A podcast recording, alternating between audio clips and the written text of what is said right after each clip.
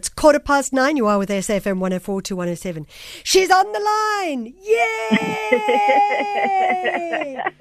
and I love your greetings, Michelle. My favorite time of the week. oh, my favorite time of the week as well. I love the fact that you've taken this challenge on the chin and you like now going, let's let's let's figure out vegetarian all the way.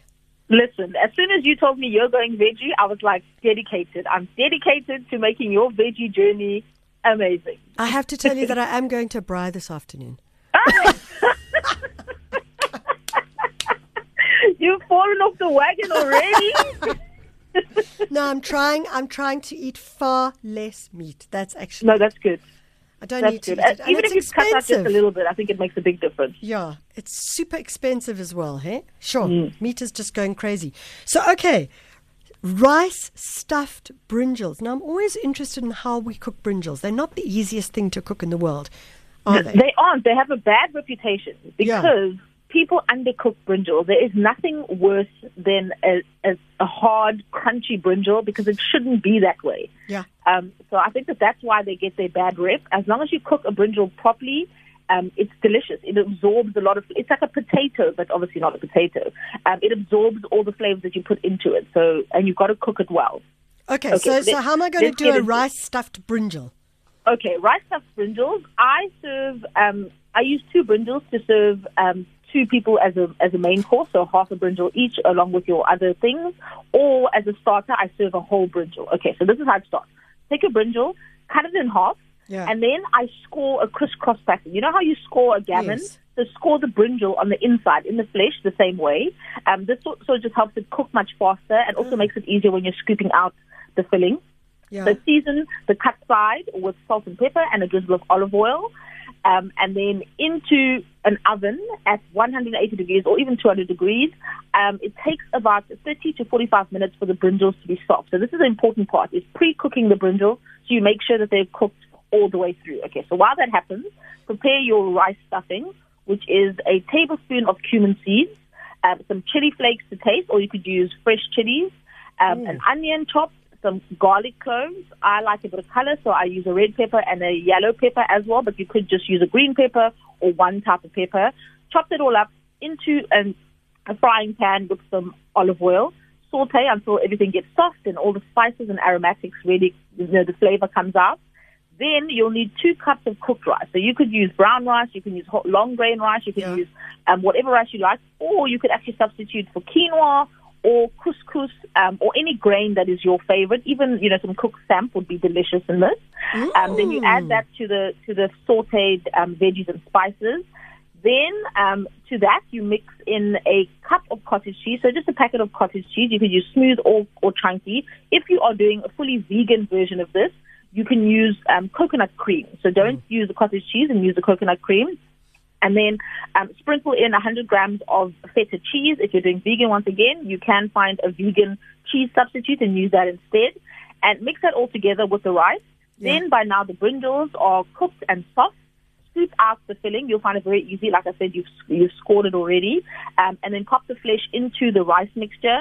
Then pop the rice mixture back into the brinjals, and then into the oven just to melt the cheese slightly and warm everything through once again. And that is it. Your stuffed rice brinjals. So delicious, so, So simple. easy. Great as a side dish, Yeah. and great as a main course. So, so I just want to go back. So you take that brinjal, you cut it in Mm. half, and then you crisscross the scoring, and Yeah. then the cooking is actually in olive oil. Yeah, so you just drizzle it with a bit of olive oil, like you would if you're roasting any type of meat, Yeah. for example, or any veggie, and then you roast it just like that. And For how many the brinj- minutes? um, it'll take about 30 to 45 minutes, depending on the size of the brinjal. Okay. Yeah. And these days, um, brinjals have been sort of grown so that they're not as bitter. So back in the day, you'd have to salt brinjals and then wash them and, and do all of that. But now they are sort of reared to not be bitter, so you don't have to worry about all those um, pre-steps before roasting. Yeah. So tell me something. The um, I love the idea of doing it with cooked samp Mm, instead of that. rice. That's like a great idea. Yeah. Would you do it exactly the same? exactly the same, but obviously you'd have to pre-cook your samp until it's, you know, edible um, Yeah. before you stuff it, just as you would with the rice. So yeah, just pre-boil or pre-simmer your your samp. Um, what would also be good is to use uphuthu with instead of rice as well, which is really Yeah. great the maize meal, the crumbly maize meal. Lovely. Um, yeah, so Yeah. I mean the the options are endless. And, And you can serve it with like a tomato salad and like a bit of a, a yogurt sauce or a coconut milk sauce. You've got, um, you've yeah, got, ta- a- you've got a meal out of it. tahini, you've got a tahini sauce and, and something. Now I don't know if this I is do. in Yes, so I, I the herby tomato tomatoes. salsa, which, which is basically just a cherry tomatoes with some herbs, some fresh herbs, Yeah. lemon juice, Yeah. um, and a bit of olive oil. And if you want to make a tahini sauce, the tahini is basically toasted sesame seed paste, Yeah. which is like it's like similar to a nut butter. So you could substitute a hazelnut butter or a nut butter of any kind. Mm-hmm. And then I mix that with a bit of yogurt, a squeeze of lemon juice, and some salt and pepper. And if you're doing a, ve- a vegan variety, you can use um, coconut milk instead of the yogurt. And that's just a delicious um, nutty drizzle over the top of these, yeah, delicious aubergines or brinjals. And I suppose the thing is that if you were going to stay on the meat side, you could in fact just put mint, like a nice tomatoey mince in the middle as well. Absolutely, absolutely. Or, or serve, you know, chicken wings on the side, which is what I do, and serve it as like your veggie side.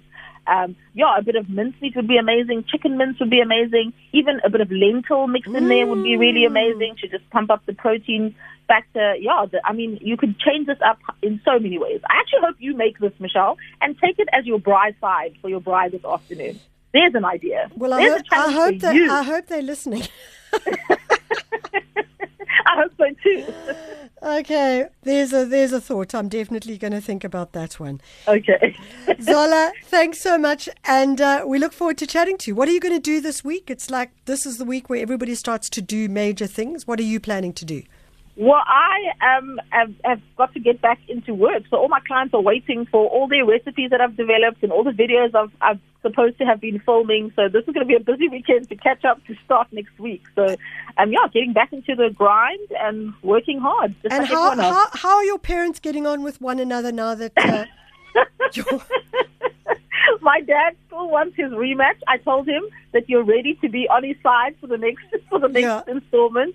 Um, but yeah, they're doing they're doing fine. I think they're okay. My mom every now and then brings up the fact that she's the winning parent, and she you know she tries to take advantage and go, oh, the winning parent should get a cup of tea now. And I'm like, okay, relax, lady. We do need a we need a, a rematch quick. Ooh, I think you may be causing a, a matri- matrimonial uh, uh, anguish there. if you not, Possibly. Zola, thanks so much for joining us. Thanks so much, Michelle. Ciao.